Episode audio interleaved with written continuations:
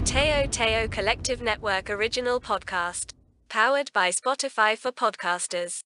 Magkakasama pa sila yata sa Bitag. Ay, ba ba? Ah, T three. T three pala yun. Sorry, sorry. Yung parang ano pa si Raffy Tulfo dun, parang may may ano siya, may mannerism pa si Tulfo dun eh, si Raffy, kung mapapansin. Uh, Pumipikit-pikit siya eh. Hmm. Iba pa yung ano niya, iba Oo, oh, makapuyat lang siya doon sa napanood ko ngayon. Kasi yun yung nabugbog yung kuya nila. Puyat lang. Ay, si ano, ang pangalan ng kuya nila? Mon, Mon, Mon, Mon.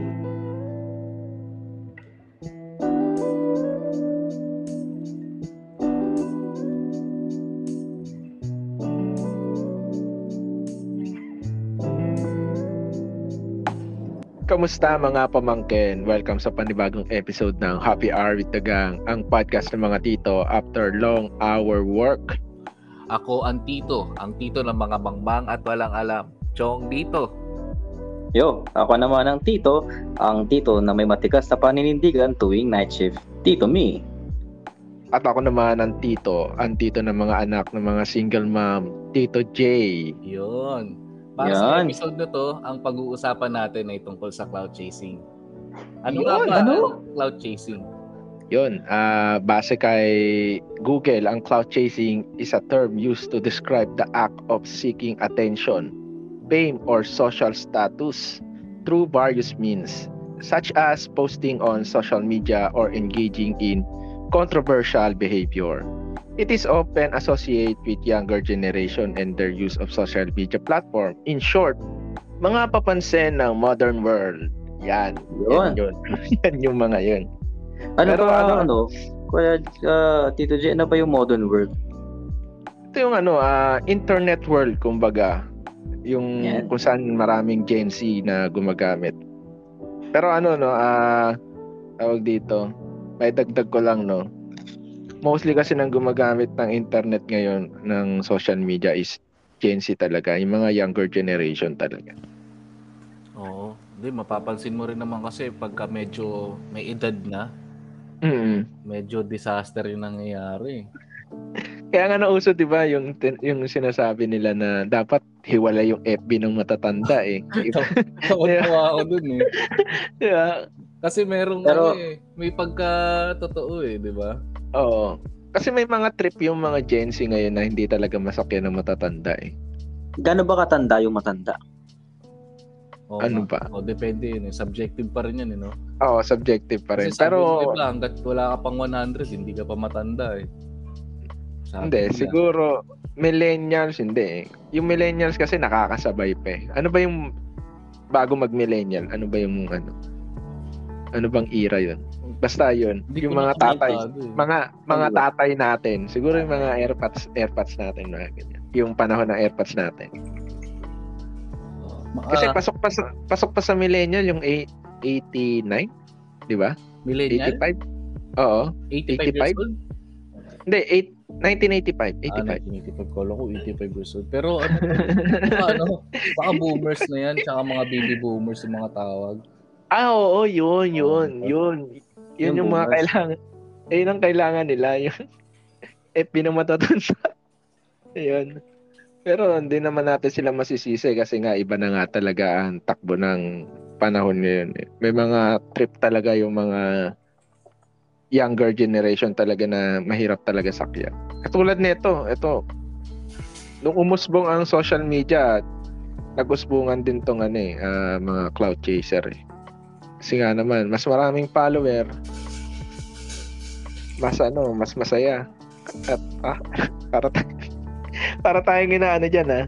Binawasiwas, ah. Anong kaganapan natin dyan? Ay, sorry. para masa, para ka nasa department store, ah. Nagluluto si Mister na, na banguso, medyo, ayun. Oh. Para sa Pero, ano, para sa uh, kaalaman ng mga listeners natin, no? twelve thirty-one a.m. natin ito nire-record. Ganito Kaya nga happy hour. Oo, uh, happy hour. No? twelve thirty-one a.m. Jay, sa tito-tito, uh, matanong ko lang. Itong ano ba? Itong cloud chasing, nabuo lang ba ito ngayong uh, era ng uh, internet or panahon pa ng nineties or millennial, meron na talagang ganitong cloud chasing na term? Sa tingin ko meron. Clout. Kasi may, may meaning ang clout sa internet eh. Parang mm-hmm. attention seeker eh. Pero yung pag-chase sa clout, parang sa internet na to na ano eh. Nung nagkaroon ng social media siguro, hindi pa natin siguro alam na clout chasing yung style nila dati. Pero etong recent five years ago siguro, yan dyan. Diyan nagsimula talaga yung matinding clout chasing eh. Lalo na nung ano ah, vlogger era. Etong bago mag-pandemic, marami na rin vlogger eh. No? Yung nag- feeling ko nag-start tong etong matindihang clout chasing nung nagmamatter na yung ano yung following. Oo, siguro. Pwede. Diba? Kasi uh, tawag dito, kailangan nilang, ano eh, ika nga nila parang mas tanga, mas madaming ano eh, mas madaming followers eh. Mm. Parang ano yan eh, nagsimula yan sa Twitter eh. Maraming Twitter wokes kung tawagin eh. Yung lahat sasakyan nila, lahat ng issue sinasakyan nila. Tapos may sarili silang ano, uh, pananaw, kung anong pananaw nila ron. Parang tinitrigger nila ibang tao eh. Yan yung style ng ibang Twitter box eh. Titrigger nila ibang tao tapos nakukuha nila yung ano, yung attention ng mga yon. Hanggang sa nire-retweet, nire-retweet na yung mga tweets nila na patungkol dun sa something na nilalabas nila na ano, nakaka-trigger sa ibang tao. As uh, ma, ma ano ko lang, may tanong ako Jay. Kasi sa edad kong ito wala ako ano, hindi ako marunong gumamit ng Twitter. Uh, itong mm. yung Twitter ba ano? Um pag ni-retweet nila parang upvote 'yun kung kung sa Reddit. Hindi.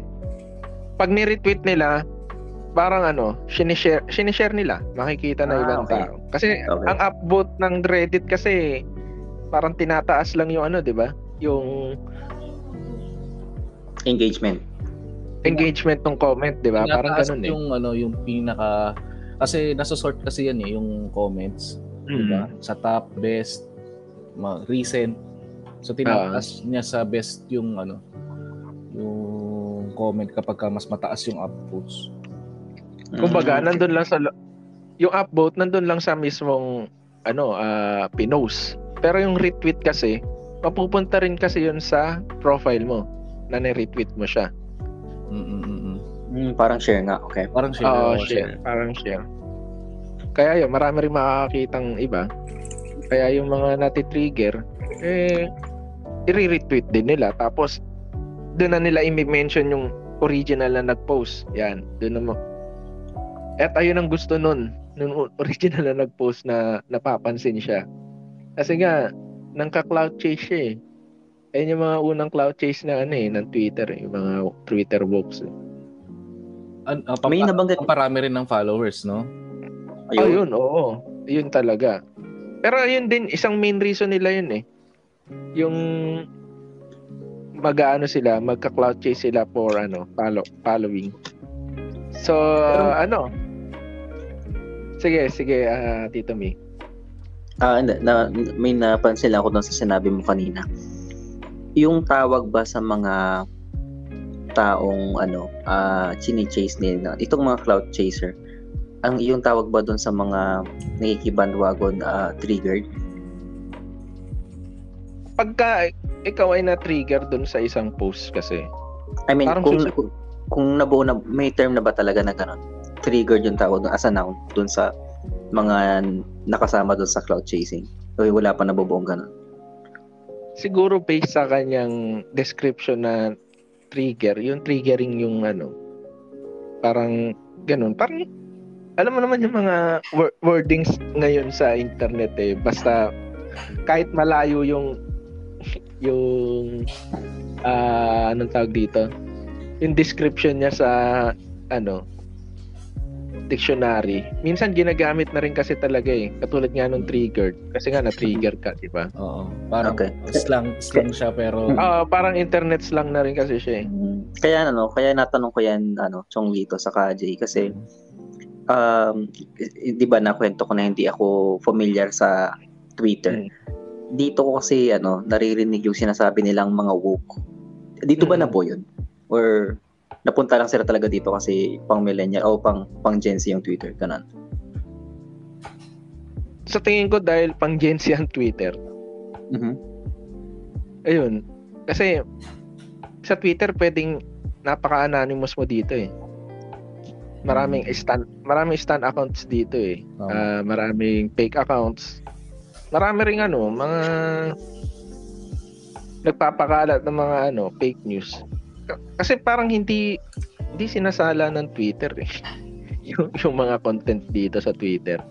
Kasi oh, may mga nag, nagbebenta ng mga nude photos o. Oh. Oo nga, oh, kalat yan diyan. Oo, kal- kung nalaman ko na maaga yan. Ang tawag dito.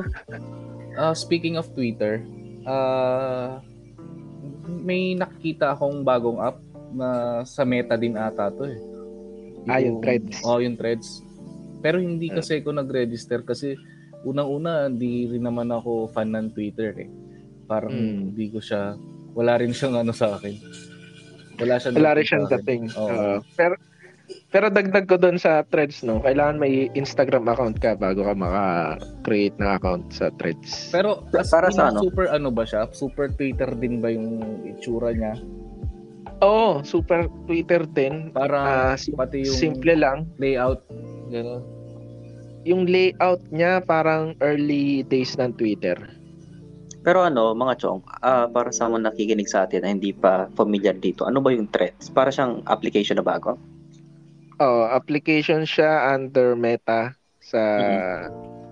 Kasi nga 'di ba kung na, kung nabalitaan niyo yung ano, yung mga nag-trending nung nakaraan. Parang niyayaya ni Elon Musk makipagsuntukan sa kanya si ano. Hindi ba tuloy 'yun? Alam ko tuloy 'yun ah.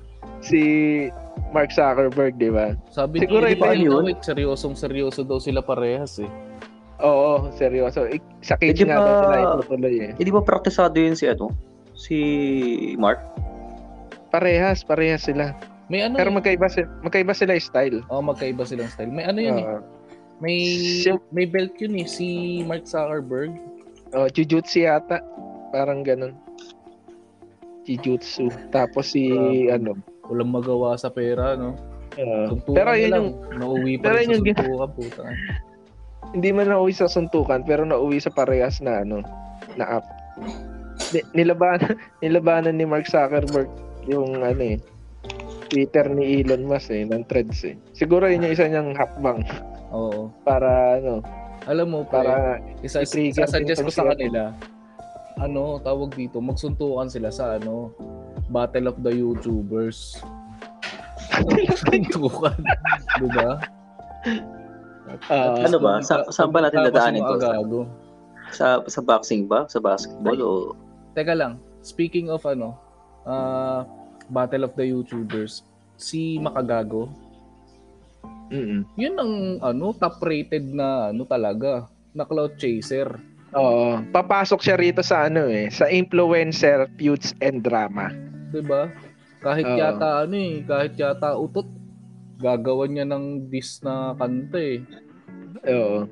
Ano siya, uh, para siyang ano, alam mo yung kahit hindi, para siyang Rendon Labador. Pero mas nauna siya kay Rendon Oo, Labador. O G pa rin si Makagago. Uh, una siyang naging ano eh, naging tain ng social media eh, kaysa kay Rendon eh. Oo. Pero siya talaga, ano, ah, uh, halatang-halatang cloud chaser eh, 'di ba? Lahat lahat ng nag-trending na YouTuber, kinuha niya. Sabay pinagsabong niya sa Battle of YouTube. Yun yung mga ano eh, feeling ko yung mga fans nito ng Makagago, mga ano eh, twelve years old pababa. Siguro. Tsaka yung mga ano, yung sino mga wala matutuwa talaga sa ganun. Walang ginagawa sa buhay yung bis. 'Di ba? Oo, at saka ano siya eh, ay ang ayoko sa kanya. Alam mo, okay lang sa akin maging, para sa akin na lang, personal ko lang naman to na opinion, pero okay lang yan, mag cloud chase ka, pero be creative about it, di ba? Huwag ka naman yung parang, wala nang ano eh, mag cloud chase ka na nga lang, wala pang kaalatoy-latoy eh. Oo. Yung parang ano, para siyang ano, pumulot ng tae, tas tayo pagbatuhan ng tae. Oo. Tsaka below the belt na yung mga tirada niya eh. Diba? Agree ako dyan, yeah. Chong, sa ano, sa, kay ano, kay, sa sinabi mo kay Makagago. Pero, yun nga, no? Yung, na, napakinggan nyo yung, ano, yung laban niya kay Price Tag. Oo, oh, napanood ko yun. Oo. Talagang, ano, eh, parang sinira niya, na, sinira niya talaga yung, ano, dun, eh, no? Yung, oh, sira naman talaga image siya kasi cloud chaser siya. Pero, ang dami kasi. Hmm. Alam mo yun, nawalan talaga siya dun ng, ano, ng image. Ah, uh, tawag dito, napatunayan lang din dun sa laban na yun na hindi talaga siya pang rap battle. Oo. Mm. Pang cloud chase lang talaga siya. Pang cloud chase. Tsaka yung mga nilalabas naman niyang kanta, mas parang mas basura pa sa mga nilalabas niya ano eh. Diba? Diba? Mamaya pasakan ko kayo ng favorite kong kanta. Ay, wag na. Wag na, wag na. Lupit eh. Baka di tayo makatulog yan. Baka bangungutin tayo yan sa kanta ni Bata. Abangan ko yan, ano, Chong, pag si Rendon tapos si Makagago nagsuntukan. Hindi eh. Ano eh, parang bata niya si, ano eh, si Rendon. Oo, eh. hindi. Hindi magsusuntukan. Pwede, magsun, pwede magsuntukan niya kung scripted. Parang mentor niya na eh. Si, ano eh, si Makagago yung dating. In fairness oh. ha, sa mga yan, sa mga nasa Battle of the YouTubers, nakikita ko sa kanila ang taas ng respeto nila kay Makagago. So, uh, meron pa rin ginagawang tama si Makagago para sa kanila. Kasi, hindi man. Hawak nila yung ano eh. Yung puste. Hawak ni Makagago yung puste. Ah, wala kang respeto. Wala, walang respeto. Hindi ibibigay, wala kang respeto. Hindi ibibigay yung kasi, no? Oo. Yun lang din naman yun eh. Basta nakikisabay lang naman sila sa tayo ni ano eh. Ni Makagago eh. Diba? Umabot kasi sa siya... puntong ano eh. Na, na, napatulpo si ano. Si Makagago, imagine umabot na sa Tulfo yung mga kasi yun ay, na, baka, baka ano, ano na rin yun, baka content something na rin yun, below the belt na rin. Oh, hindi mo rin maano kasi hindi mo rin masasabi. May may eto ha, mat yung ginagawa ni Sir Raffy, sa tingin nyo counted ba yun as cloud chasing? No, sa tingin ko counted yun. Diba? Ano yun eh, exploiting of sensitive issues yun, men. Ah, oo, tama, tumpak. Pasok na pasok. Diba? Pasok na pasok dito sa ating listahan yan eh. Exploiting. Parang ina-exploit niya, kanyari, iniwan yung asawa. Mm-mm. So, ba't kailangan pang ilabas sa YouTube alam para mo, pagkakitaan? Alam mo, ang tingin ko sa ano, sa program na yan. Actually, ma- may mga fan kasi ko ng ano eh. Aminin ko, fa- naging fan din ako niyan eh, ng Raffy Tulfo kasi may mga natutulungan talaga sila na parang hindi siya matutulungan ng ibang paraan. Alam mo yun? Oo. Uh, uh, Tawag dito. Uh, pero pa pero parang inaano niya yung sistema, ano? Parang oo. 'Di ba? Binabypass. Binabypass niya yung sistema eh. Ah, minumura niya yung mga pulis. Eh may sinasabi, sinasabi naman ng mga pulis, meron tayong sinusundan na protocol. Sasabihin niya, hindi, dapat kang ito ginawa nyo. Eh, lalo na ngayon, senador na siya. Ayun lang, oo. Oh, oh. Medyo, medyo may boses na talaga siya. Oh. Ay, hindi, hindi medyo. Mas may, malala, boses, may boses na talaga siya dun. Mas malala yung Bitag. Oo. Oh. Alam mo, eh, nararamdaman ko dyan kay Bitag, parang medyo may may pagka-bitter siya dun kay ano eh. Ewan ko. Sa kapatid niya? Oo, feeling ko lang siguro, pero dito sa Bitag, yung parang ginagan, may ganun siya eh. Uh, kahit sabihin mo na parehas na parehas yung content style nila na siguro, tumutulong sa ano. Siguro kasi, nauna yung Bitag eh. Na, tagal na ng Bitag eh. Mm. Tapos, parang yung... Al- alam ko, magkakasama pa, si, magkakasama pa sila yata sa Bitag. Ay, ba ba yun? Ah, T three. T three pala yun. Sorry, sorry. Yung parang ano pa si Raffy Tulfo dun, parang... May may ano siya, may mannerism pa si Tulfo doon eh, si Raffy, kung mapapansin. Uh, pumipikit-pikit siya. Hmm. Iba pa yung ano niya, iba oh, oh, baka puyat lang siya doon sa napanood kong episode. Yun yung nabugbog yung kuya nila. Puyat lang. Ay si ano, oh, ang pangalan ng si kuya? Mon Mon Mon Mon, oh. Mon Tulfo. Ah. Pero maangas din yun, no? Yung eksena na yun, no? Maiba lang ako, no? Naangasan ako nun sa eksena na yun. Yung nagsuntuhan. Nagsuntuhan sila. Raymart, ano yun? Sino ba yun? Si Raymart ba yun? Tsaka si Claudine. Eh, na-videoan. Oo, uh, panahal. Napuruan si ano eh. Napuruan si... si Sermon eh. Di pala kaya ni... ng Tulfo, no? Pero yun... Uh, balik natin sa ano, sa exploiting ng mga sensitive issue. Ayun nga, sabi nyo nga kanina kung counted ba ang programa ni Senator Raffy. Sa tingin ko counted siya as cloud chase. Oo. Kasi parang pinipili niya yung mga ano eh, yung mga ilalabas niya sa YouTube eh, para ah, etong kwento nito maganda to pang YouTube. Ito, kab- yung mga researcher kabit, kabit. niya. Hmm. Oo, tapos yung mga ano, yung mga title pa, no? Oo. Tatay, pero, inasawa ang anak. Mga ganun eh, no? Pero ano, Chong? Panunorin mo yun. Clickbait eh. Oh. Pero Chong, sa ano, sa kabilang bandang, parang ano eh, Um, anong pinagkaiba nun sa ibang mga shows? For example, yung yung sa mga Samaritan. Siyempre, pumipili rin sila ng papatok sa ano, sa audiences. Lahat or, yan, yung, ano? Yung, yung ano naman, for example, yung iba naman, yung mga ano, yung yung Soko, pumipili rin sila ng istorya na papatok. Yung Soko? Hindi. Parang hindi hindi siya hindi. Cloud chase eh. Hindi, hindi, hindi. Regular program lang yun. Re- Oo, oh, regular program siya eh. Hindi. Following kumbaga. May may following siya pero hindi ganun kalaki kay Raffy Tulfo. Ang ang mm. ayun nga yung gusto kong sabihin kanina na yung yung Raffy Tulfo in action, para siyang ano eh, mas mas malaking face to face. Oo, yun, isa diba? pa yun. Isa pa yun, isa pa yung face to face.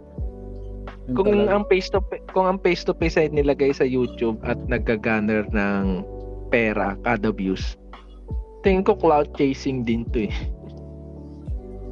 Kasi end use of social media eh, na pagkakakita mo through cloud chasing, pasok sa cloud chasing talaga yan eh. Oo. Oh. Eh, eh, oh. pwede, pwede mo nang panoorin yung recordings niyan, di ba? Sa YouTube. Oo, oh, sa YouTube, oh, di ba? Tapos gagawan lang ng clickbait na ano, title. Di ba? Kumpare, binayo si Komare. Mga ganun. Nagsumbong kay Speaking, speaking of face-to-face, wala pa rin talagang tatalo sa O G, no? Kay Chang Ami. Ang galing talaga oh, magdala ni Chang Ami. Maganda, maganda kay Chang Ami. Pero bibigyan ko kayo insight ng face-to-face, no? Kay Chang Ami, no? Mm-hmm. Scripted daw lahat, eh. Actually, na- narinig ko na yung balita na yan. Oo. Uh, mm-hmm. Scripted yung face to ewan ko lang yung bagong face to face ni Carla Estrada kung ano scripted oh, ah, araw-araw may may ganung problema oh. Ang galing, ang galing naman no? Ano pero, yun yung baso yung basura na ng umarte no kung scripted nga oo oh, scripted kasi minsan parang ang gulo ng kwento nila eh no parang nag nagaano uh, tawag dito nagsasaliwa-saliwa yung kwento pagka ano na dinadaan na lang sa maghahabulan, magsusuntukan.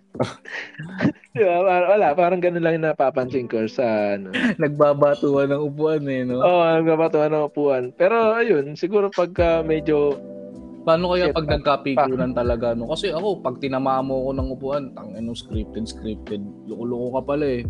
Ay, talaga. Eh, syempre, iiwasan mo yan kung i-ano uh, kayo niya, sabihin sa inyo, huwag oh, kayong magkakasakitan. Na yung tamang suntukan lang na, ano, iaanggulo na lang. Iaanggulo na lang. Walang batuan ng ano, ng upuan. Sabi, pwede, pwede, pwede kayong magbatuan, iaanggulo lang namin yung camera para kunyari tinamaan kayo. Oo. Pero, Chong, uh, sa Tito Jake, nag-matter ba talaga yun kung, kung scripted? Para sa akin, oo. Kasi yung Uh, pagiging genuine nung ano eh, nung issue eh. 'Di ba? Mm. Para sa akin, oo. Oh. Katulad mm. ng ano, katulad nung halimbawa yung sa Tulfo, kung scripted 'yun, parang ang pangit na it does not make sense na parang 'di ba? Oh. Y- yun legit na ano talaga. Kung kay Tulfo scripted, ano 'yun, legit na cloud chasing talaga 'yun. Pero tingin ko hindi eh. Tumatawag sa pulis, tumatawag Ay, hindi, sa hindi, hindi 'yun ano. Attorney. Hindi, diba? Hindi. Pero yung style style of programming, ano siya eh, pasok siya as ano eh, cloud chasing eh. Naki, Alam mo, ano? Naki-clickbait ng ano eh, title eh. Oo, tama. Alam mo, Chong, saka ano, Jay, kung na, nawalan ako ng interest dyan sa ano, I mean, hindi, hindi na ako naging yung sobrang, yung diehard na nanonood sa YouTube. Oh. Nung parang so, napasok ko sila ng vlogger. Hindi ka na Tulponatics. Ah, yung ano, oh. yung nagpapasok na sila ng mga ano, parang pang-market. Oo, parang nawala na ako ng ano eh, parang. Mm. Tulad yung yung kay, yung kay Ivana, naalala niyo? Oh, collab. Ano siya, collab? Collab yun. Like, oo. Kasi in a way, vlogger pa rin kasi to si ano eh, si Tulfo eh. Lagi niyo oh, tatandaan oh, vlogger oh. siya eh. Influencer, oh, so may, influencer may subscription eh. Sa YouTube. Yung ano, saka, na, ano yung nangyari na na collab kay Ivana. Imagine mo kung ilang ano yun, ilan yung pumasok na subscriber kay Tulfo dahil dun sa episode na yun. Business pa rin yan eh. Oo.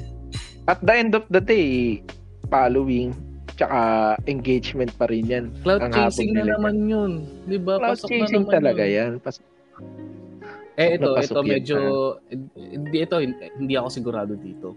Yung kay Doc, Doc Willie Ong.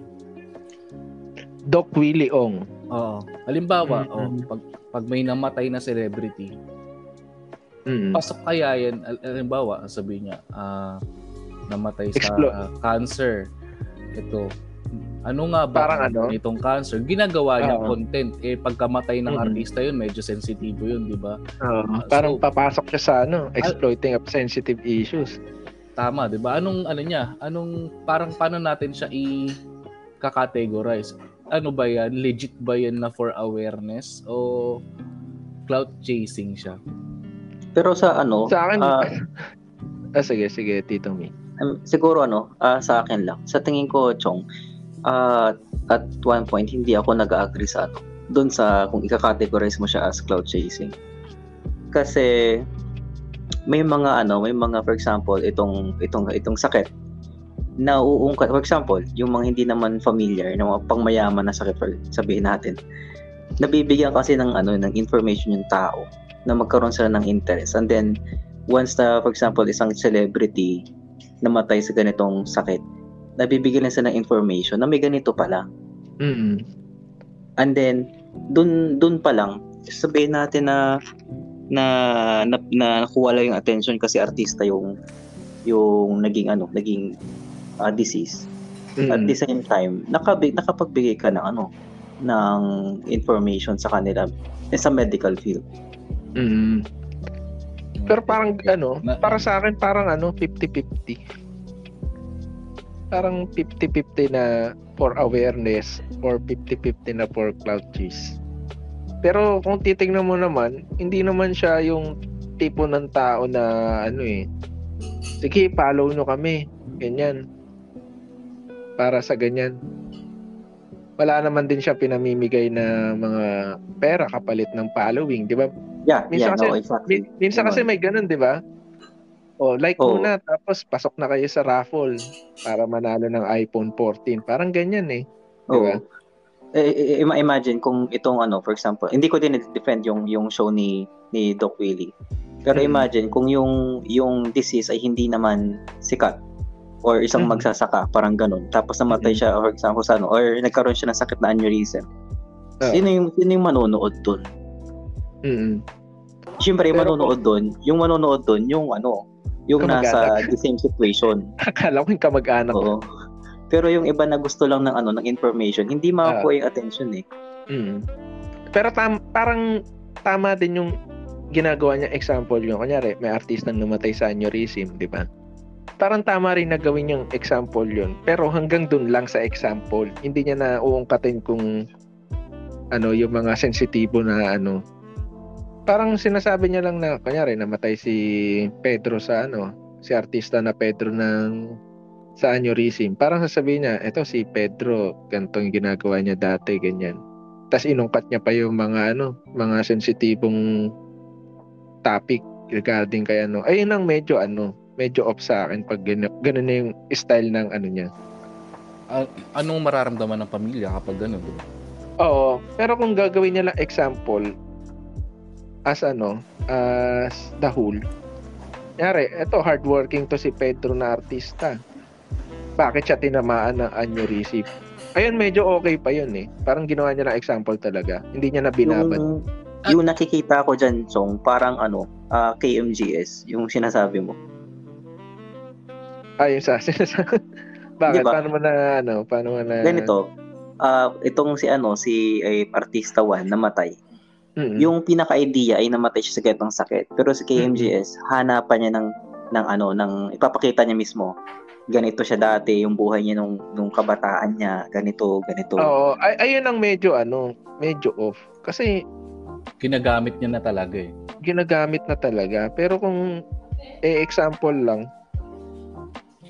wag niya nang ibabad. Kasi pag pinabad mo, parang para namang ano yun, wala nang respeto sa namatay, di ba? Dapat ano eh, dapat meron pa rin silang sinusunod na linya eh.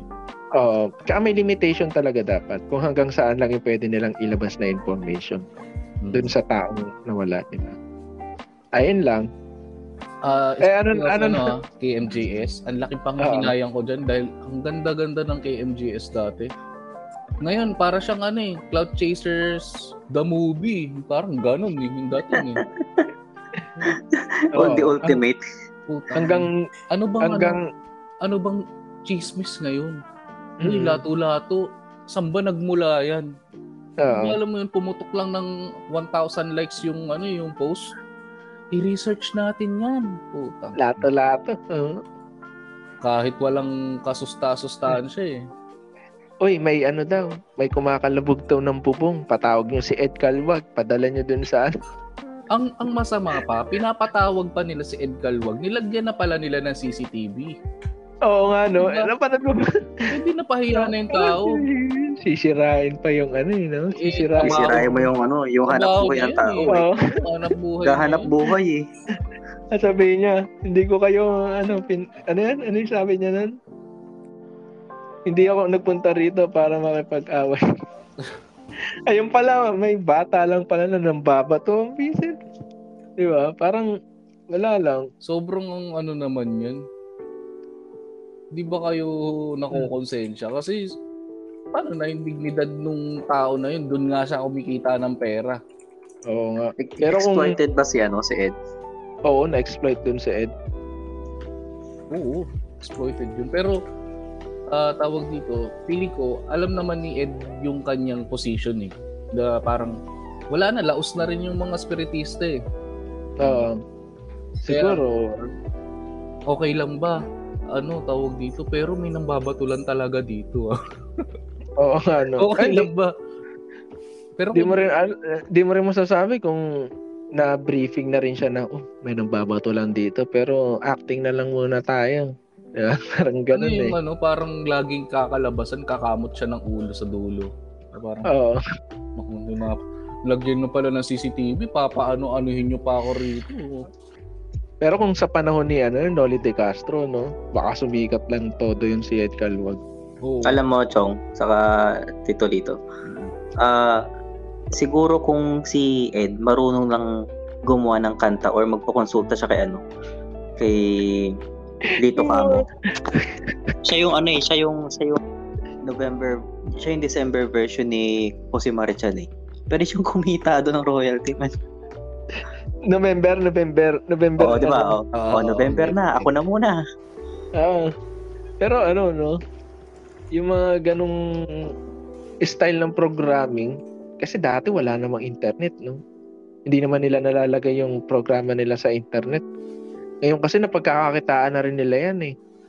Kaya siguro nagbago na rin yung ano, flow ng K M J S. Uh, para sa mga... Uh, ano eh, feeling ko katamaran na yan eh. Katamaran oh, na eh. Parang, ng mga researcher, no? Oo, wala nang, wala nang ano eh. Wala nang... Kakaubusan ng content. Lato-lato. Sige, lato-lato na. Uy, ano yung, ano yung naririnig ko na yan? Pakinggan nyo. Anong tawag dyan?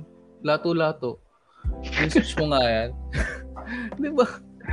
Uh, di, tsaka yung, parang yung mga researcher yata ni Jessica Soho nakababad sa TikTok. Oh, malamang. Sa uh, Facebook. Siguro. Tapos yung, kukontakin, nila, kukontakin nila kung trending ka. No? Yung mga ano, yung mga researcher ni Jessica Soho dati, yung mga premiadong researcher talaga na parang uh, Pumu- nagtapos ka matataas na ano, na paaralan. Ano uh, tapos talaga tsaka yung tipong ano tingin ko pumupunta sa mga baryo-baryo yan makahanap oh, yan, lang ng kwento no? Legit oh, parang ganun tapos yung buhay nila doon na umikot sa pagre-research uh, tapos lumipas yung panahon sabi ni Jessica so uh, tanggalin na natin siya ano tawag dito itatawag nyo nga yung mga researcher natin ipapakilala ko yung mga bagong researchers natin dito putang ano yung mga ano alam mo yung mga itsurang tambay sa computer shop. Oo. Uh, Sorry guys. kailangan na namin kayong i-let go. Ayun, doon na nagsimula yung ano. Kasi yung... kayo namam- namamasahe pa eh. Oo. Para lang pumunta sa mga lugar. Ito hindi eh. Isang hashtag. Di-video, di-video call na lang ito. Diba yung parang isa-search niya lang hashtag lato-lato. Yun na yung uh. research eh. Putang inan yan. Dito sa barangay. Bakit? Kulyat. May mga batang naglalato-lato. Bakit puma... Meron yan. Bakit pumayag si ano? Bakit pumayag si Jessica Soho? Eh, premyadong ano siya. Uh, uh, journalist. Eh, hindi, actually, eh. parang sa ngayon, number one nga ata siya eh. Ay, hindi. Hmm. Parang nagkaroon ng time na naging number one siya sa Pinas. Diba? Hmm. Bakit? Bakit siya pumayag? Sa lato-lato. Pero, pero, Chong, sa tingin nyo ba na habang, habang sinasabi niya sa ano, sa, sa T V, habang dinidescribe niya, sa tingin nyo, hindi rin siya nagdadalawang isip, isabihin yun? Oo, oh, diba? Parang, ano ba to? Sabi niya, ano ba naman tong istorya ano, to? Ano ba naman tong istorya nyo? Hindi, ano, tawag dito, mas nagkakaroon pa ako ng respeto tuloy kay, ano, hindi, hindi naman nabawasan yung respeto ko kay, kay Jessica Soho kasi sobrang idol lodi yun eh. Mm-hmm. Pero, parang hindi na siya nadagdagan, alam mo yun? Na, stay na lang. O, kumpara kay Miss Kara David. Ay, iba, iba. O, di ba? Iba. Iba yung mga ano ano naman kasi yung content niya eh, parang pa-docu talaga eh. 'Di ba? Yung uh, content ni Kara David, pang-documentary talaga yung style eh. Compare mo kay ano, Jessica Soho. Parang yung kay Jessica Soho naging millennial Gen Z oh, yeah. style exactly. na eh, no?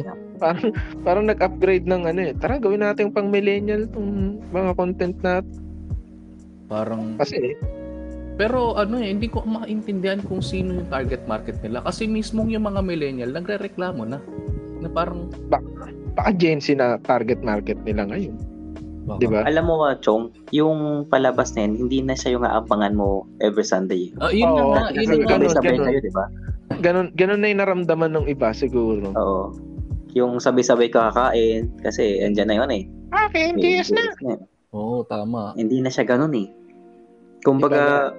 Pwede na bang ano, kumbaga yung yung mga first part 'di ba ng ano ng ng program, eh, parang parang pinapalabas na parang fake news muna. For example, alam mo yung yung show Oo. niya na na may ano, parang may pyrokinetics yung bata na nakakasunog Oo. ng bahay. Oo, mas malaman-laman malaman-laman sa dulo after ng sobrang daming commercial, may nagsusunog lang pala. Oh, tsaka ano, ang galing ng editing nun, yung parang bibitinin ka talaga. Yung Shit, ano oh. niya, yung storytelling nung pagkaka-edit. Ang galing. Oo. Eh, props dun sa editor. Ma- magaling siya ang ano, magaling siya magpaikot ng ano. Minsan kasi audience. ano eh, parang sorry, ay singit ko lang. Kasi minsan binuhusgahan nila yung mga video editor sa ano eh, sa pamamagitan ng mga effects. Mm-hmm. Pero ang pinakamahalaga marunong ka magkwento eh. Ayun, oh. Diba, magla- maglahad nung ano eh, ng pagkakasalansan ng ano, ng mismo mga videos eh. Ang galing. Nakakamiss may, yung ganun, no? Oo. Ma- ano ko lang, maidagdag ko lang, no? Kasi sa mga Korean, ano, T V show, yung mga editor laging ano yan, napag-iinitan yan ng mga fans eh. Kasi okay, kaya ano nilang ba? gawin, kaya nilang gawin masama yung isang tao. Sa, through editing lang, ah. Magaling, magaling sila. Lalo na yung mga reality show oh, oh, ng Korean. Yung kaya nilang gawin kang masama dun sa episode na yun, parang ang galing lang. Parang yung editing style nila, ano, minsan mean. Napaka-mean talaga. Pero nababawi naman nila sa mga sumunod na episode. Wala lang. Na, ano ko lang. Naisingit ko lang. Oh, oh. Parang ano tuloy. Para tuloy maaalala ko yung yung fake news. Pag hmm. hindi mo na panood ng buo. Oo. Ayun ang mga paborito ng mga D T S na vloggers noon eh. Huwag namang gano'n. D T S na naman. Eh, no? ah, D T S. Pasensya na sa mga D T S. Tapos na nga pala yung yung trabaho niyo. Pitawan ka talaga. Oo naman eh. Gaga- gagalit si pastor niyan eh. Ay, naku. Y- y- si pastor na yan ah. Kaya nawawala ang iyong ano eh. Inatuloy social media. Inatuloy makapag-cloud chase si, ano, eh, si Pastor. Uh, eh. Ah, ano lang. i-madagdag ko lang dito sa fake news. Kasi 'di ba nasa cloud chasing tayo. Ano yung ano yung opinion niyo dito sa hate hate speech? Total nasabi na natin itong si pastors, yung mm-hmm. ito sila yung D D S kung ano mga mga, mga partido ito. Ano yung opinion niyo diyan? Kasi more hate speech, more ano yan, more, eh? more clout, more, more engagement, more, more engagement. Engagement ha? Pag nagbato ka ng under, ma ano yan eh, matitrigger mo yung mga tao eh. Pasok pa rin si ano dyan eh, si Makagago dyan eh. Yun yung ginagawa oh. niya, diba? Pero oh, sa... no, hate speech, no? Oo, oh, pasok oh. siya. Pero ano, tawag dito, total naman, last year lang eh. Uh, pasok na pasok dyan yung nangyari dun sa, ano, sa election. Diba? Oo. Oh. Yung mga fake news na vloggers, mm. na alam niyo na, baka pwede natin pangalanan niya mga marami sila eh. Marami um, yan. Pero alam na nila yun sa sarili nila. Uh, Tingnan mo ngayon, pwede, sila-sila nag-aaway. Oo. Uh, pwede ba tayo magbanggit ng isa? Yung pabor- pinaka-paborito ko. May paborito kasi ang ano eh, vlogger. Vlogger na ano eh. Episode uh, three pa lang naman eh. Ah, episode three.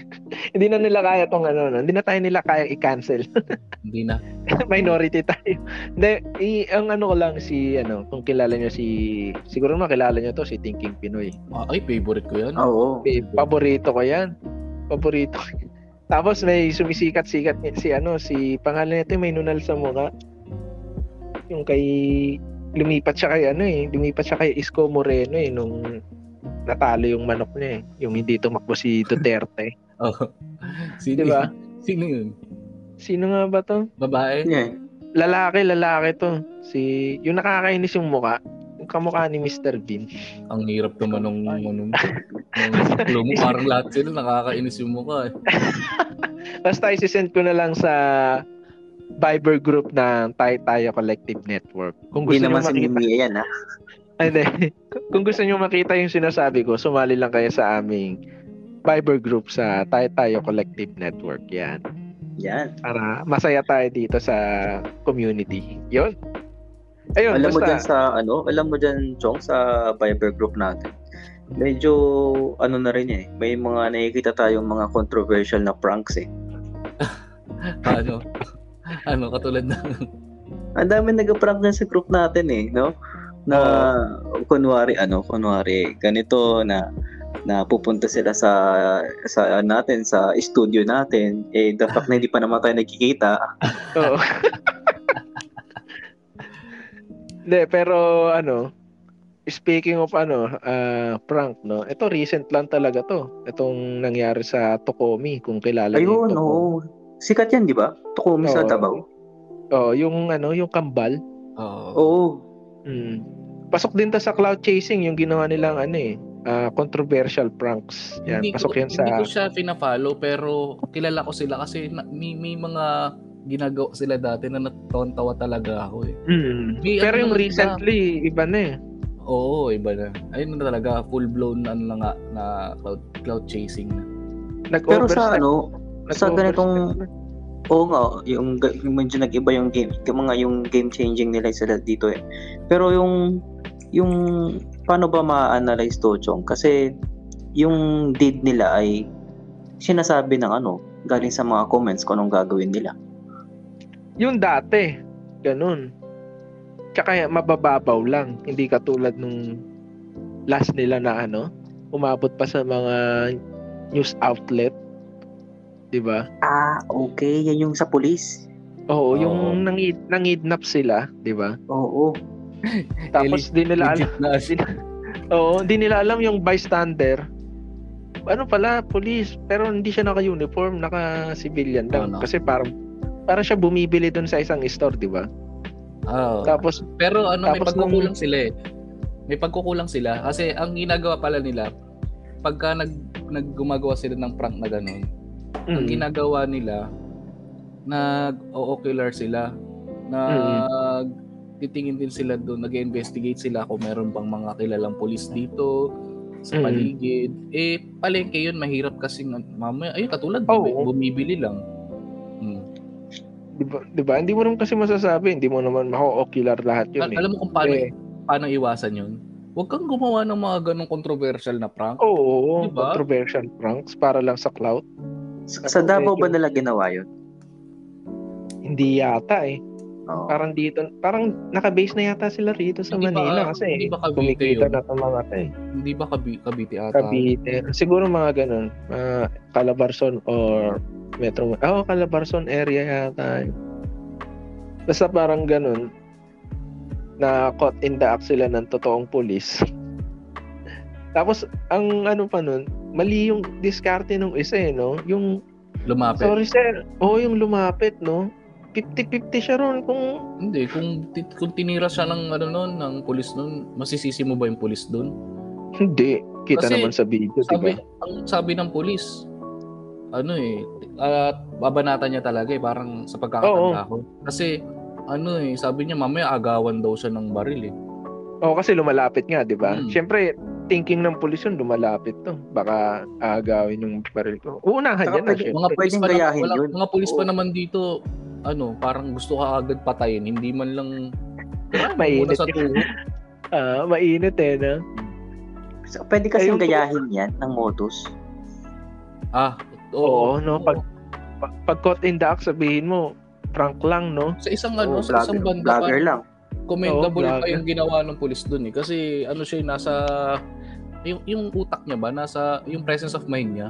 Kasi kung hmm. totoong ano 'yun, kung totoong kidnapper 'yun, diba? Bin- binaril niya na talaga yun. Na ano niya, baka na agapan niya. Mm-hmm. Diba? E kung di man mga siraang ulo nito mga hindi lang yan yung, hindi lang yan yung ano ko, nakita ko na nagkamali ng prank sa pulis. Mm-hmm. May nakita rin ako yung ano eh, yung parang nagsorry siya ng sorry dun sa pulis eh, na, na nasa motor. Parang kinukulit niya. Kinukulit niya. Tinititig-titigan niya ata, tapos bumabalik-balik siya. Di niya alam, pulis pala yun. Nilabasan siya ng bar.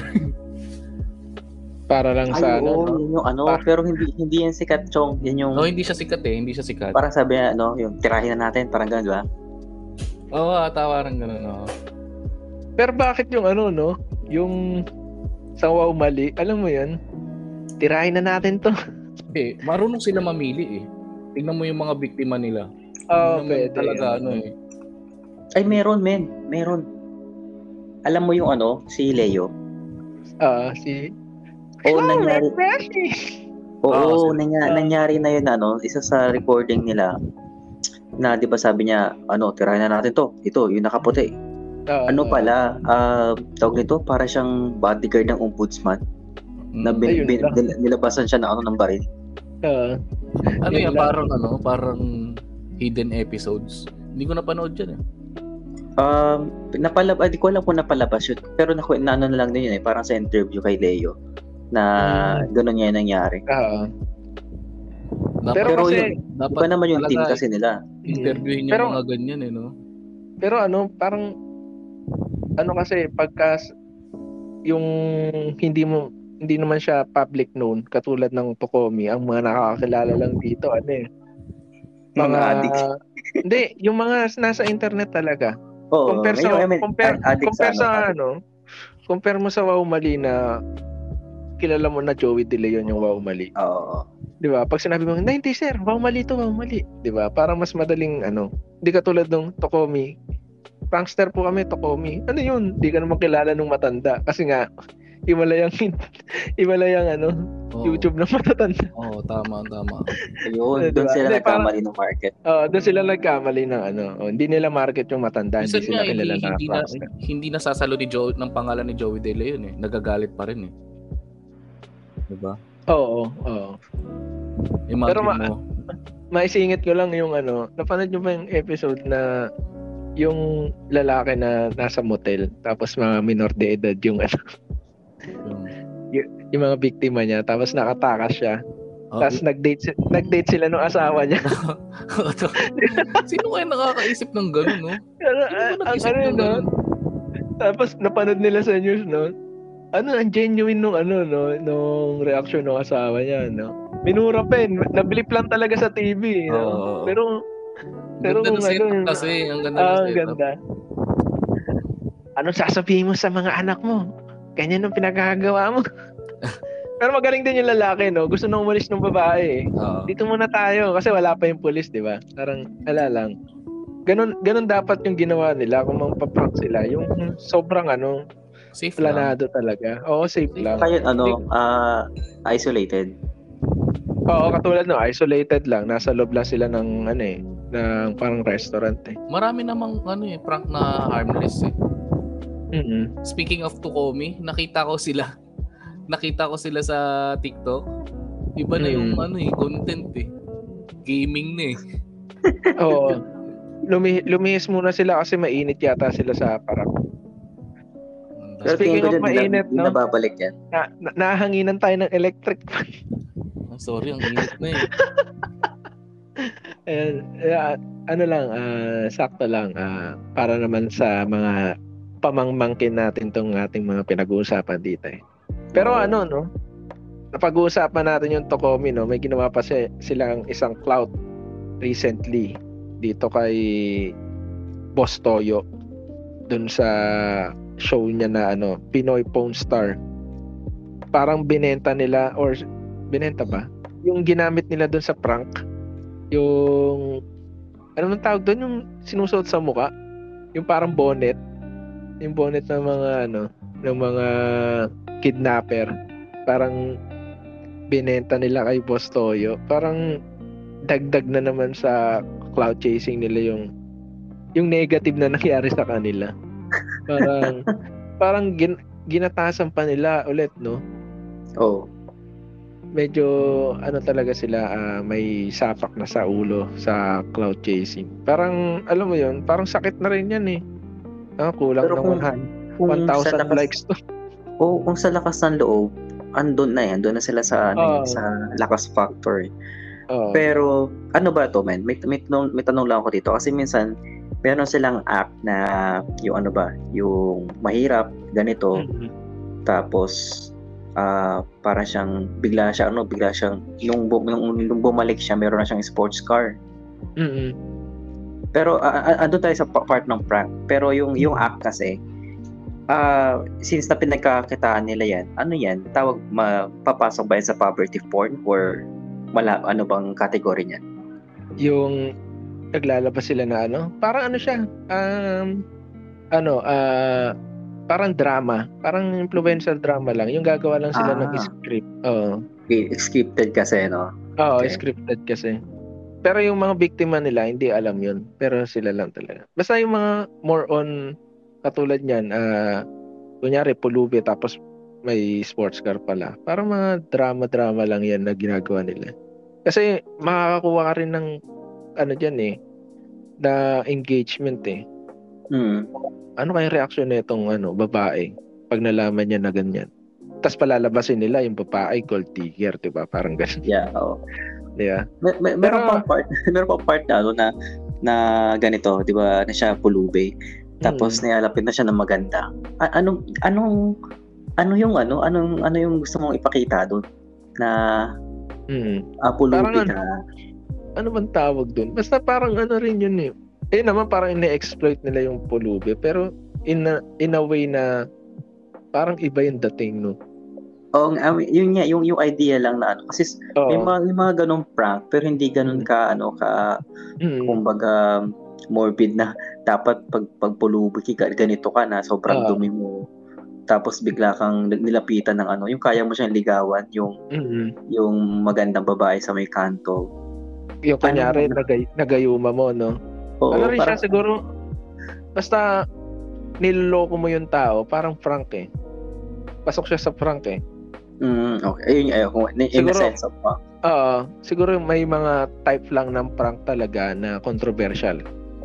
Mm. Katulad ng kidnapping, yung papatay ka ng tao pero prank lang pala, or papatay ka ng hayop tas prank lang pala. Ayun yung mga controversial na pwede mong i- ikapulong talaga. Diba? Parang, parang nag- nagkukay ka ng sarili mong libingan doon. Oo. Oh, parang, parang may napanood nga ako na ano eh, yung nagprank siya na tumalon siya sa building. Mm-hmm. Na, tapos yung hinagis niya lang parang manikin lang, parang ganun.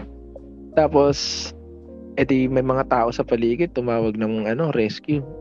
tumawag talaga totoong rescue, yung may ano, ano yan? Pag tumalong ka yung parang magbabounce ka lang pag bumagsak ka doon. Trampoline. Oo, oh, oh, parang gano'n. Trampoline, oh, parang trampoline. Parang naglagay na ng trampoline. Yung yate, ano? Yung, yung mga A R T, yung mga response team na... Ah, yan, yung gano'n. Tapos pag, pag talon ng gano'n, ang nasalo ng trampoline, yung mannequin. Tapos lumabas siya doon sa first floor. Parang wala lang nangyari. Pares na pares silang suot nung ano, nung mannequin. Tapos yung mga tao, tin- tinurong gano'n. Oh, oh, oh. Parang ang nangyari nun, nakasuhan siya public scandal. Eh, oh, oh. Nagsayang ka ng resources eh. Oo, oh, nagsayang ka ng resources. Kung merong same na ano, insidente, kasi hindi, hindi naman, malabo naman mangyari yun. Pero kumbaga, may posibilidad eh. Mm. Paano kung may nangyari nga ganun din? Oo, oh, siyempre. Kung, kung ganyan sa ba? Same, ano, same time, no? Oo, oh, same time. Kasi, ano kasi ko yung inuna.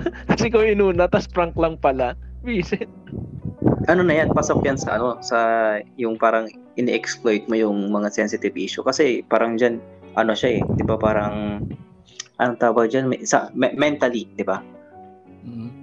No, basta ano eh, siya, uh, controversial prank pa rin siya pataas. Mm-hmm.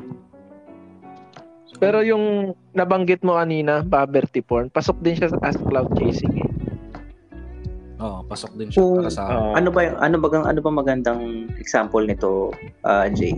Kung sa poverty uh, porn, sikat. Sa sikat. Ang madalas na tatag as gumagamit ng poverty porn si ano eh, Donalyn Bartolome. Yun. Niro-romanticize yeah. kasi yung ano eh. Oo, masyado nilang ginaganon. Tsaka yung ano, ito yung mga recent na example natin diyan, yung mga motovlogger. Oh. 'Di ba? Kasi ano yan, yung mga... eh, parang uh, fast fast way yan eh, quick way to ano eh, to achieve mm-hmm. followers. Kasi hindi naman sa ano, marami kasi tayo pamangmangkin eh, 'di ba? Parang uy, uh-oh, ang bait naman ni ano, hindi mo alam nagagamit ka. 'Di ba? Mm. Tapos na, ano? Tapos ilalagay nila yung cut version ng video. Tapos may parang may nag-exploit kasi niya na kunyari binigyan niya yung mahirap tapos binawi niya nung wala ng camera. Kasi nga nagsisimula pa lang siya as motovlogger eh. Parang ganun eh. Parang tinulungan niya yung, yung matanda, binigyan niya ng helmet, ganyan-ganyan. Tapos nung tapos na yung ano, nakuha na yung content sa off camera, binawi daw yung ano, yung mga binigay. Parang binigyan na lang daw ng five hundred pesos. Nako. Yeah, para napakawalang iya nung style niya. Sobrang hardcore naman nun. Walang konsensya naman nun. Oo. Parang ano lang, parang ginamit ginawa niya nga eh. Ginawa niyang ak- actor lang, tapos binayaran yung matanda. Parang walang ayun. Walang pakuntangan naman yun. Uh, yung mga ganun, ano eh. Pero the fact na ano, the fact na content creator sila, does it mean na obliged sila na tumulong kung yung content nila ay uh, ano, yung magharap ng Samaritan? Eh, content creator nga siya. Sobrang lazy good naman ng content creating na siya. Oo. Good Samaritan. Nung tumanda ka ba, ayan na talaga yung nasa puso mo, maging good Samaritan. O nakita mo lang yan dahil sa, nakikita mo yung ibang gumagawa niyan, malaki yung views. Dapat ano eh, dapat yung pagiging good Samaritan, hindi, parang wala siyang kapalit hindi, eh. Dapat oh, ano eh. Hindi na binibideo yan, hindi ginagawang content yan, pagiging good Samaritan. Sa akin, okay, okay lang siya yung video, pero wag, hindi na siya parang i-public. Parang sa pamilya nyo, halimbawa. Kasi ganun ang ginagawa nung sa family na misis ko eh. Tumutulong, uh, tumutulong sila tuwing Pasko, uh, December twenty-fifth. Nagbibigay sila ng mga pagkain. Tapos binibideo uh, nila. Tapos ang ano nun, ang point nun, parang ipapakita dun sa mga younger generation. Uh, uh, ito yung kin- hindi.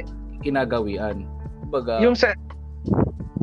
Yung tradition naman. Oo, tradition naman kasi yan, di ba? Oo. Hindi nyo naman pinagkakakitaan yan. Tama, hindi siya pinagkakakitaan. Di ba? Tsaka ito kasi siya, pinagkakakitaan. Hindi siya ginagamit para magmukha ka mabait sa mga tao. Alam mo yun? Ayun, ayun. Yun ang point. Yun talaga. Pero, ang good... Good Samaritan, ganun talaga. Pero ano, ah, uh, dito, hindi ko alam kung ano kung kung na, kung natutumbok ko yung ano yung yung punto ko dito. Pero mm-hmm. pagkakaintindi ko kasi sa ano, pag content creator ka, gumagawa ka ng content regardless mm-hmm. kung totoo man yan o, o or scripted. Mm-hmm. So, yung parang oh. hindi sila hindi sila obliged na dapat pag tumulong ka, legit. Oo, pero yun just nga. a content lang. As so, content? Mali, mali ba sila doon? Oo, at uh, hindi na yan question ng pagiging content creator. Ano yan? Question na yan ng morality. Yun. Moral yun, pa tama. Ba yung ginagawa mo? Halimbawa? Pero, oo, pero yung tanong dyan, uh, ano, uh, ano, kung, ang tanong kasi dyan, gaano ba sila ka, ano, ka, ka misinformed or gaano ba sila ka educated pag sinabi mo, ano, yung, yung, yung, andyan yung morality doon sa pagiging content creator. Kasi pag content creator ka naman, it's up to you kung paano kikita eh. Parang ayan si ano, si Makagago. 'Di ba? Na sobrang ano, sobrang obvious ng mali yung ginagawa niya pero kumikita siya. Accepted ng ibang od ng ano, ibang followers niya. Ang ano kasi ang problema sa mga 'yan, wala naman silang guidelines na sinusunod eh. Ayun, uh, yun, yes, oo. 'Di ba? Dapat kumbaga sa sarili mo, meron ng ano, parang hindi na kailangan isulat pa. Dapat sa mm-hmm. sarili mo, may konsensya ka na na, oh, ito, merong ano natutulong sa labas. Gagawin kong content to, sasapain ko to bigla. Diba, ano na yan eh. Question na yan ng morality mo eh. O sige, content yan, pero mali yun. Diba? Oo.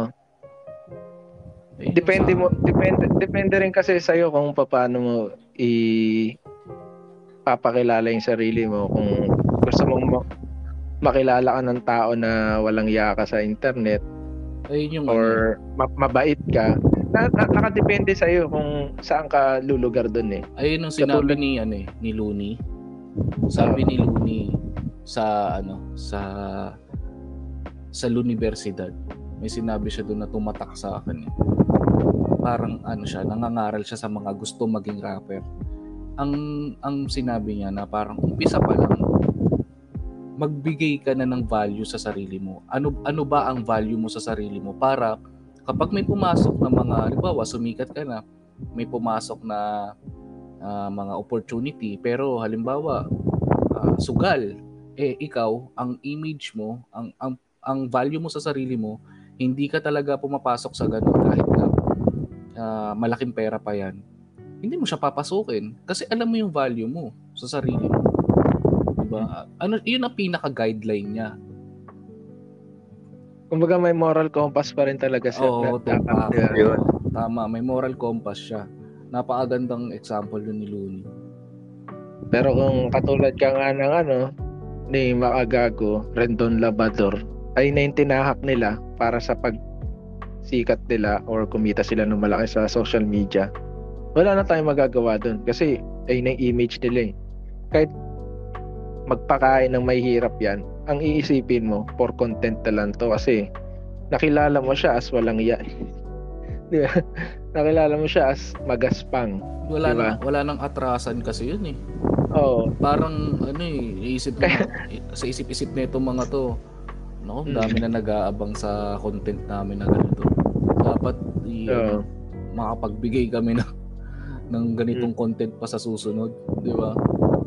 Pero bago natin tapusin yung sa poverty porn, no, may naalala talaga ako dito na tumatak nung pandemic eh. Biglang sikat tong taong to eh. Out of nowhere, bigla na lang siyang lumabas. Tapos namimigay ng bigas. Istok mo nga. Si, si ano, si Francis Leo Marcos. Yun, oo. Uy, nakakamiss naman yan si, si Sir Francis. Ang uh, uh, yeah. Rice Emperor ng Pilipinas. Uh, Oo, Rice Emperor. Si, anong totoong pangalan nito? Si Mangusin. Marami ring content creator ang umano rito eh. Ang, ang naki, nakiangkas eh. Ang nawawalang anak ni Apo. Diba? Rice Emperor. Yeah. Rice Emperor pala yung anak ni Apo, no? Oo. Ma, kaso nga lang, ang dami kasi mga inggit kinulong eh. Oo. Pero sa totoo lang, may mga hidden agenda kasi ito eh. Kung napanood niyo yung mga De, content o, obvious naman. Ah, obvious, na, obvious naman na meron talaga siyang gustong ano, makuha. So, ang malupit pa nun, tumakbo pang senador, no? Diba? Tapos tinatanggi ng mga ano, tinatanggi ng mga mga Marcos talaga. Uh, Nakakahiya eh. Pero nung mga panahon na yun, yung mahihirap talaga, ginawa na siyang Diyos eh. Kasi nakakatanggap ng bigas yung mahihirap sa kanya eh. No? Tsaka ang pangit din nung ginawa niya noon kaya siya na-cancel din eh. Yung katulad ng episode natin nung nakaraan. Na-cancel siya dahil tinawag niya yung mga kapitbahay niya sa ano. Na, oy, magbigay naman kayo, parang ganyan. Challenge niya. Diba? Challenge niya, no? Eh, umalma. Hindi naman, sabi ng iba, hindi naman namin binibidyo yung pagtulong namin sa tao eh. Diba? Parang nag-backfire din sa kanya, diba? Tapos yun, parang nahati na yung tingin ng tao sa kanya. Pero yung mga fans ni F L M dyan, eh... mga pamangbangkin kayo para sa mata ko. Parang ano yan, parang yung nakikita ko dyan, Chong, para siyang isa pang example dyan, pero hindi siya same ano, same ng, ng vibe. Yung parang ano, nakiki ano ka, nakiki nakikisimpat ka sa uh, yung mga apektado. For example, si uh, yung na-disbar, si Larry Gadon. Oo. Ah, di ba? Parang yung nakisimpat siya sa, sa crowd, tapos parang siya mismo yung nag-voice out na mga pobo, yung mga nasa ano, uh, diba? Uh, na yun yung mga bagay na hindi kaya sabihin ng mga nasa ano, nasa likod niya. Nag-backfire sa kanya eh. Siya pala yung bobo. Na bobo. Na-disbar tuloy. Na-disbar. Na-disbar ka tuloy, wala sa oras sa... Uh, eh, siyempre, tama rin. Secretary, secretary. Bigay na natin sa kanya yung secretary ka doon. Malalaman mo talaga yung ano eh, yung... Uh, tawag dito, yung quality ng governance ng ano eh, ng hmm. gobyerno natin sa pamamagitan ng pag, ano, eh, pagtingin sa mga ina-appoint. Katulad yan, malaking ano yan, halimbawa yan. Diba? Hindi kaya yung gobyerno natin kuma-cloud chasing kasi wala nangyayari. Eh, hindi malabo yan dahil influencer yung pangulo natin eh. Diba? Ay, oo nga pala. Meron na nga pala siyang ano, vlogger, uh, YouTube ano. Ano, ano yan? Yung silver button ba yung nakuha niya? Gold na. Parang ganun na yata siya dahil mas doon pa siya ano eh.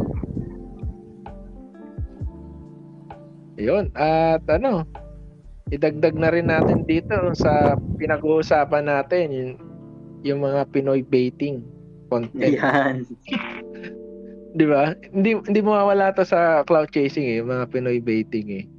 Maraming content creator uh, sa ibang bansa ang gumagatas dito kay Jollibee at saka sa adobo. Oo. Oh. No? Iba kasi, kasi ang, madalang. Iba kasi ang ano, iba yung dalang uh, engagement ng mga Pilipino eh. Mm-mm. Pansinin nyo. Kaya hindi naman yan magpipinoy baiting eh, kung hindi malakas ang engagement ng Pinoy. Kaso nga lang mga Pilipino yata ang pinaka ano eh, pinaka-active sa social media eh, pagdating sa mga ganyan. Oh, proud, based proud based sa ano, eh. Based sa twenty nineteen Pinoy Pinoy ang babad sa internet. Oh. Pero aside sa ano, Chong, aside sa sa engagement niya sa sa internet platform, does it mean ba na yung mga Pinoy ay gusto talaga ng ano, ng validation sa ibang lahi or anong palagay niyo doon? Uh, ano? Sorry.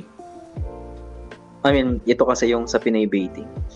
Kasi kung yung Pinoy sa Pinoy yung gagawa ng ganun, hindi siya effective eh. Parang lumalabas na kung foreigner. Imagine mo naman, Pinoy ka, kumain ka ng Jollibee. Eh, pwede man, ha? May, may ganun, di ba? May ganun. Nandito ako sa Jollibee Recto, Pinoy ako, kumakain ako ng... Parang ano, parang... Ito, isipin mo, yung... yung... Ano, parang, parang wala siyang sense kung Pinoy ang gagawa ng Jollibee content. Hindi, eh, eh, sabi natin, hindi, hindi, ano, hindi siya, hindi siya sa Jollibee. Yung ano ba, yung mga food, yung... Adobo, yung ano. food vlog, food vlog. Oh, hindi, iba yung ano, iba yung ibang content yun eh. Hindi siya parang pang Pinoy baiting eh. Yung oh. food vloggers kasi natin ano eh. Actually creative sila eh. Oo. Oh. Uh, mas ano, mas ginagawa nila ng paraan para maging kakaiba yung content nila. Hindi siya katulad ng Pinoy baiting na kakain lang yan ng chichirya ng Pilipino eh. Mm. O kaya makikinig ng mga ano, ng mga senior ng Pilipinas, 'di ba? Oo. Tsaka yung tsaka yung example mo, may nasa ano siya, cloud chasing siya in a positive way. Mm. Pero na, na, nakakapag-create siya ng ano eh, nakakapag-create siya ng engagement din dun sa mismong pinupuntahan nilang store. Ah, okay. Oh, wait lang. Uh, anong anong tingin niyo dito, for example, yung kay ano, kay Drew Arellano? Yung may ba pupunta siya sa gatong province and then ayun ganun tulad nung sa mga ano sa mga food vlogger, mm-hmm. may engagement silang nabibigay doon sa mismong pinupuntahan nila, hindi lang sila yung nakikinabang kundi nakikinabang din yung pinupuntahan nila. Ito yung ah. positive ito yung positive side ng cloud chasing. Oo, nagka-cloud chase sila pero may balik doon sa pinuntahan nila. Kunyari, di ba yung sa Tondo, yung Ogbo ba yun? Mm-hmm. Yung food, food area doon, yung food street doon. Diba? Oo. Nag-trending yun dahil sa mga content creator, mga food vlogger. E di, ang kapalit nun, dinayo sila ng mga taga-ibang ano, ibang lugar. May galing Quezon City, may galing Manila, ano. Dito, sa Valenzuela, mga tropa ko nagpunta ron eh. Mm-hmm. O, diba? Parang parang win-win situation, parang promoting kasi yung ginagawa nila eh. Hindi siya exploitation, hindi siya tulad ng mga negative side ng cloud uh, uh, chasing. Yung kay ano yan, yung kay Drew Arellano, sa ano pala siya, nag nagpunta pala siya. Biyahe ni Drew, yung ba yun? Oo, uh, uh, nagpunta oh. pala siya doon. Hmm. Yung ano ko diyan, man, yung yung point ko kasi, di ko, hindi hindi lang siya mismo nagtutugma kasi kung kung kung foreigner or kung Pinoy man. Um, both na both ways kasi nag-ano siya, nagki-create siya ng validation. Mm-hmm. Paano? I mean, ito. Although kahit ano, kahit kahit na nakakatulong siya sa binibisita, ito si Drew. Mm-hmm. Nakakatulong siya sa mga binibisita niyang province. Na-validate na okay, masarap pala to. Masarap pala yung kinakain ni Cruz. Kasi ganun siya mag-react, ganun siya mag mm. ganun siya mag magbigay ng ano ng ng reaction doon. Pero after after ng ano ng video, may, may kasi kung pumunta na siya sa province namin, uh, niluwa niya rin naman yung kinain niya. Talaga? Ah, okay, okay. Okay. I, I mean, uh, hindi lahat ng ano, hindi lahat ng sinasabi niyang positive totoo. Oo. Na, okay, masarap to. Let's try this one. Diyan pumapasok yung ano eh, no, yung parang yung nangyayari talaga ngayon sa lalo na mm-hmm. yung TikTok andyan eh, 'di ba? Yung mga food uh, vloggers natin na iisa lang ang tono. So mm-hmm. dito nakatikim ka na ba ng TikTok talo? Oo, ganoon. Ten ten ten ten ten. De pero ano, sige sige, tong dito ano. Diyan pumapasok yung ano eh, yung pagiging yung pag pag-aabuso sa uh, sa pagiging influencer. Mm-hmm. Kasi parang halimbawa, uh, itong siomai na to, mura lang, tapos sasabihin mm-hmm. na ang sarap-sarap. Tapos syempre, ang tendency dadayuhin niya ng mga ano, ng mga tao. Ay, sige, sabihin uh-huh. natin ano. Isang halimbawa na yung ano, yung grilled balut. Oo, uh-huh. oo. O di over overhype overhype. Oh, yun ang ano nila, yun ang nangyayari, nagkakaroon ng hype na hindi naman pala totoo. Mm. Oo. Kasi may may someone na nag-validate doon sa ano, sa food. Mm. The same thing din doon sa sa pinobating ng kung foreigner naman yung area. Mm, gets gets gets gets. Okay. Pero paano mo naman i-validate eh kung paid adverts yun? Ay ano na siya para, para sabihin I mean, nilang masarap. I mean, ano yun, uh, external na yun kasi uh, sila mag-benefit dun dun sa ano nila, sa ginagawa na ng video eh.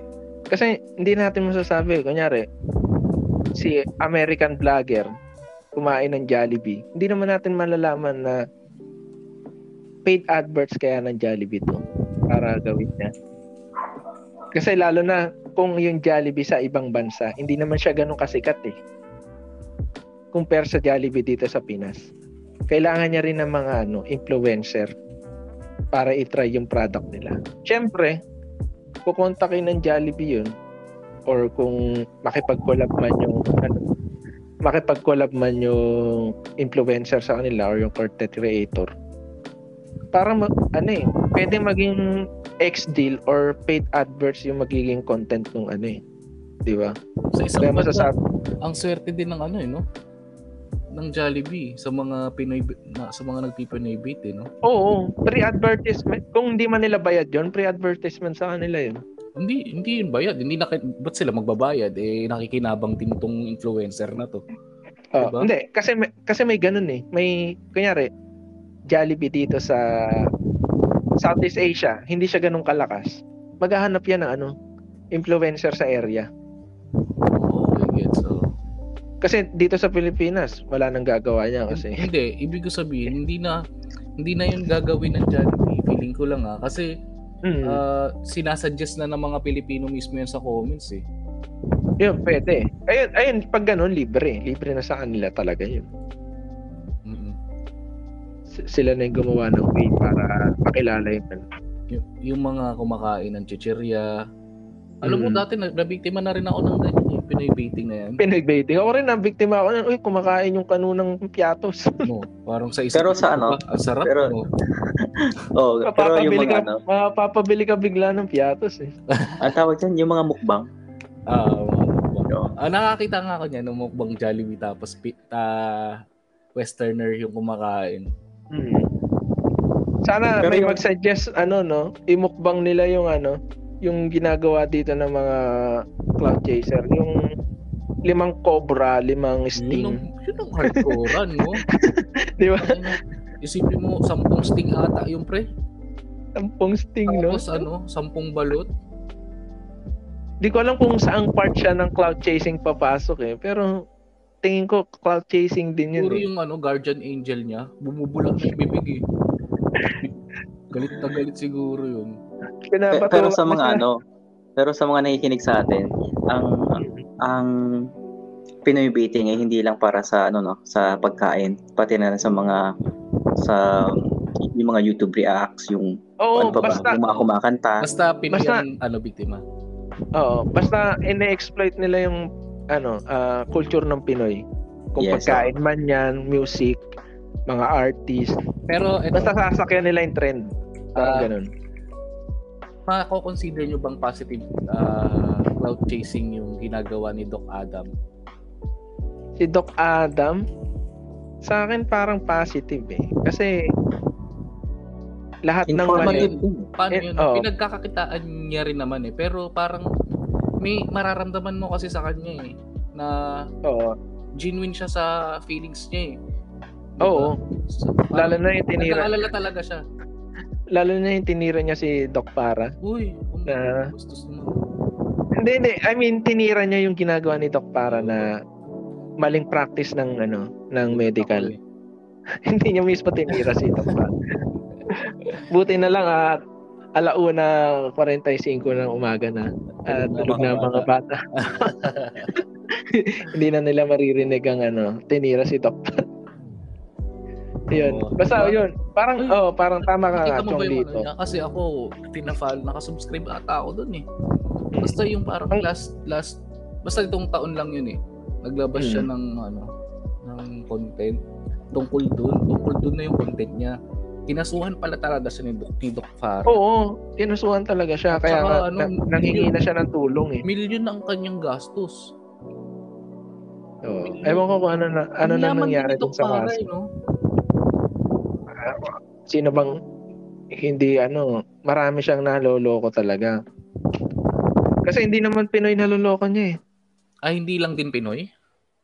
Hindi. Di ba, di ba nakabase siya sa Amerika? Ibig sabihin, dollars ang nakukuha niya. Di ba may asawa siyang Kano? Yun nga, hindi ako familiar eh kung Kano ba yun o Australian. O basta parang ganun, parang white. Basta o white. Basta puti, oo. Oh, hindi tayo nag-ano dito ng race ah. Basta, siyempre, sanay na tayo magsabi ng Kano, basta ganyan, di ba? Kano, Pinoy, di ba? Wala tayong inaano dito na race. Ah, uh, baka sabihin nila eh, ano tayo dito sa Happy Hour. Mga cloud chaser and talk. Happy lang tayo, happy lang. Happy, happy lang happy tayo lang dito. Ha, ha. Pero aminin ko, cloud chaser. Cloud chaser ang ano. Oy, kaya ako dito. Ako nagkaroon din ako ng era na cloud chaser din ako dati. Yung parang uh, kung ano-ano na lang pinopost para lang magkaroon ng like. Siguro mm. lahat naman siguro nagkaroon ng ganung ano ng face nung lalo na early days ng Facebook. Oo. Uh, pero dumating ba sa point na ay shit, hindi ako umabot ng ten likes. Parang ang ganda naman ng post ko pero hindi umabot ng ten likes. Hindi naman ako ganun. Dumating ba sa Ah, hindi, hindi naman sa ganun. Oh, kasi baka yung ibang influencer, na, no? Ganun, oo. Hindi, feeling ko nga ganun. Sakit na yun eh. Yung parang, kailangan umabot to, umabot to ng one thousand likes. Tapos parang, pagka hindi umabot, parang stress na stress na. Mm. I-delete na lang yung post. I-delete yung post. So, parang affected eh. No? Uh, Uy, tingnan pero kung post ko. Ba't kaya hindi umabot ng ganito? Siguro kung ganun na yung pangiramdam mo, parang humahabol ka na talaga sa cloud chasing. Oh. Parang ano yan, yun nakikita ko dyan na yung huling napag-usapan natin yung kay Aura. Mm. Alam mo yung tumabay, sumabay sa uso yung ano, yung ibang mga netizen na uh. ah, for ano, ah, ah, righteous si, ah, si Aura ang kasi. Galing, ang galing, ang ganda. Ganun, di ba? Example mo. Oo, tumpak na tumpak yun. Ano yun? Parang cloud chasing yun eh. Oh, ano siya? Exploiting of sensitive issue. Oo. Ginagamit yun. Niya yung issue na ano. Kumbaga gumata. Gumata sila kasi trending.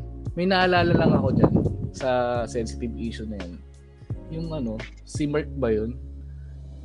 Basta sikat na vlogger din siya. Namatay yung tatay niya. Tapos ano, mm-hmm. umiiyak-iyak siya.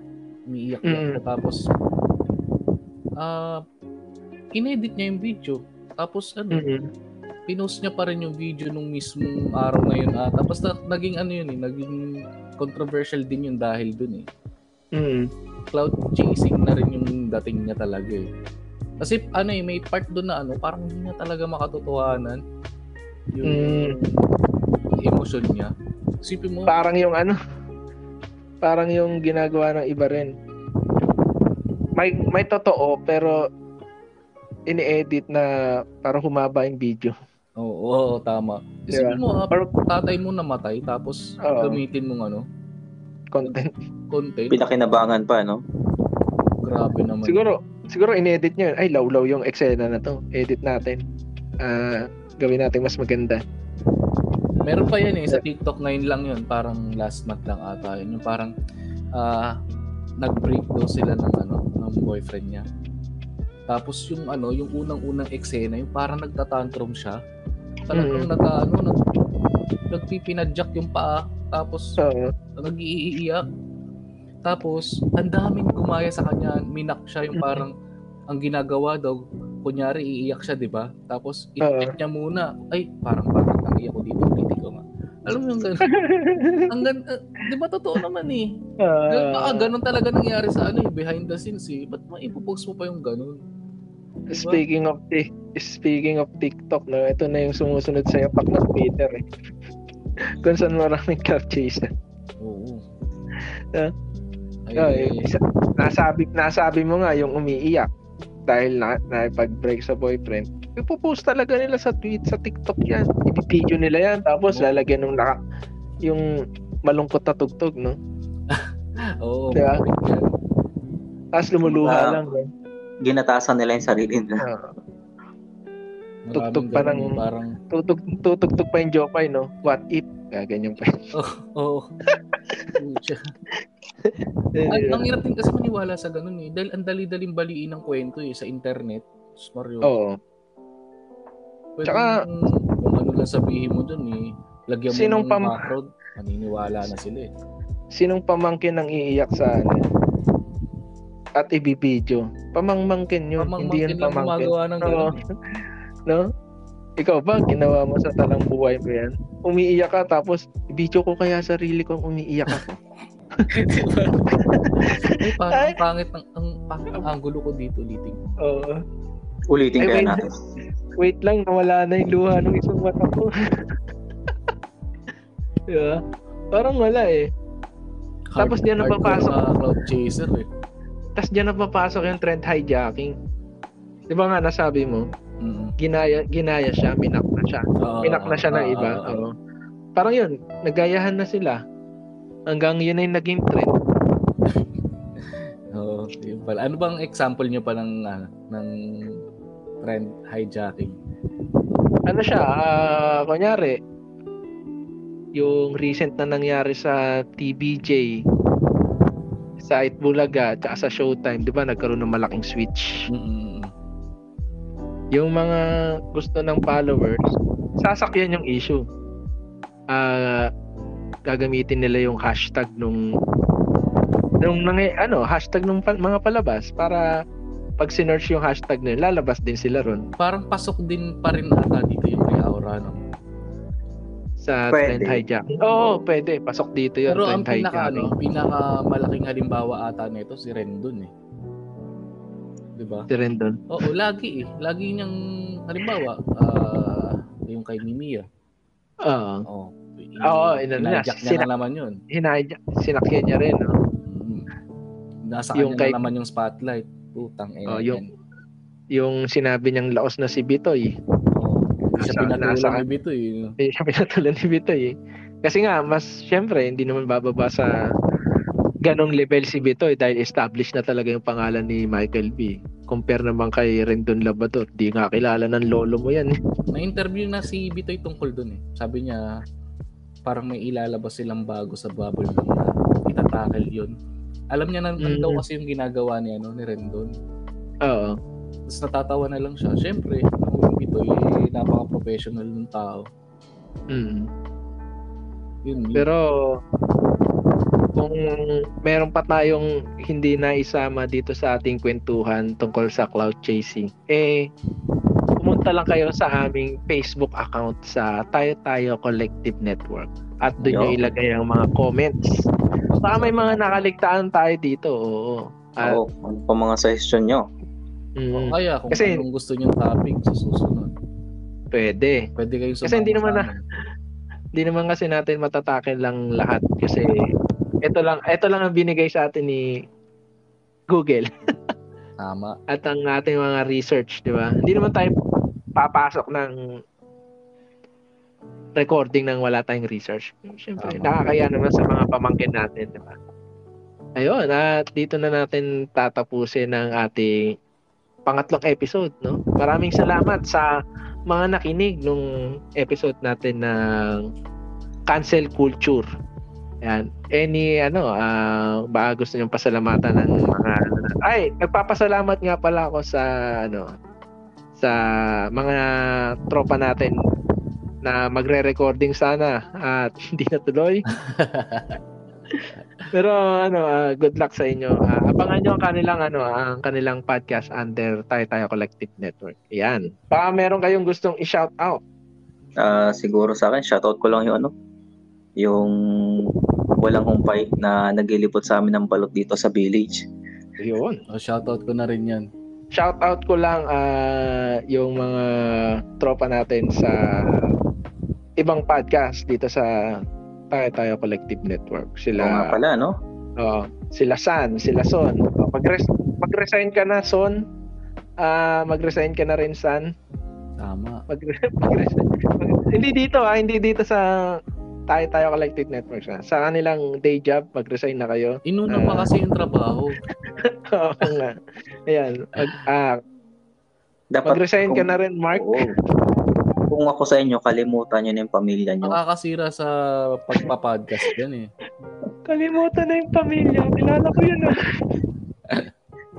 Mag-podcast na lang kayo. Classic eh, no? Classic na classic. Parang yung lumabas na litrato ni Rendon. Hindi hindi siya nagpapatuli. No? Kung nakita nyo man yung picture na yun, hindi siya nagpapatuli doon. Pero ay yung tingin ng iba, nagpapatuli siya. kaya, kaya hindi daw iwan ang pamilya eh. Iwan daw ang similya eh. Napakabastog sa pati. Puti na lang, uh, eighteen plus itong ating podcast. No? Ayun, at uh, kung meron yeah. man kayong suggestion ay pumunta lang kayo sa aming website sa bit.ly slash ttcolnet. Alright. Alright. Alright. Uh, kita-kita tayo sa susunod na episode. Uh, kung meron man kayong gustong pag-usapan namin, eh, pumunta lang kayo sa Facebook namin at message na lang kayo doon kung anong gusto nyo sabihin. Kung gusto nyo magpa-shoutout, shoutout na namin kayo doon. Ayun, at katulad ng nakarang episode, ganun pa rin. Bigla na lang din itong mawawala. The views and opinions expressed by the hosts do not state or reflect those of the company and its management. Furthermore, the views, opinions, and insinuations made by the host guests do not reflect those of the show, the management, and Tayo Tayo Collective Network.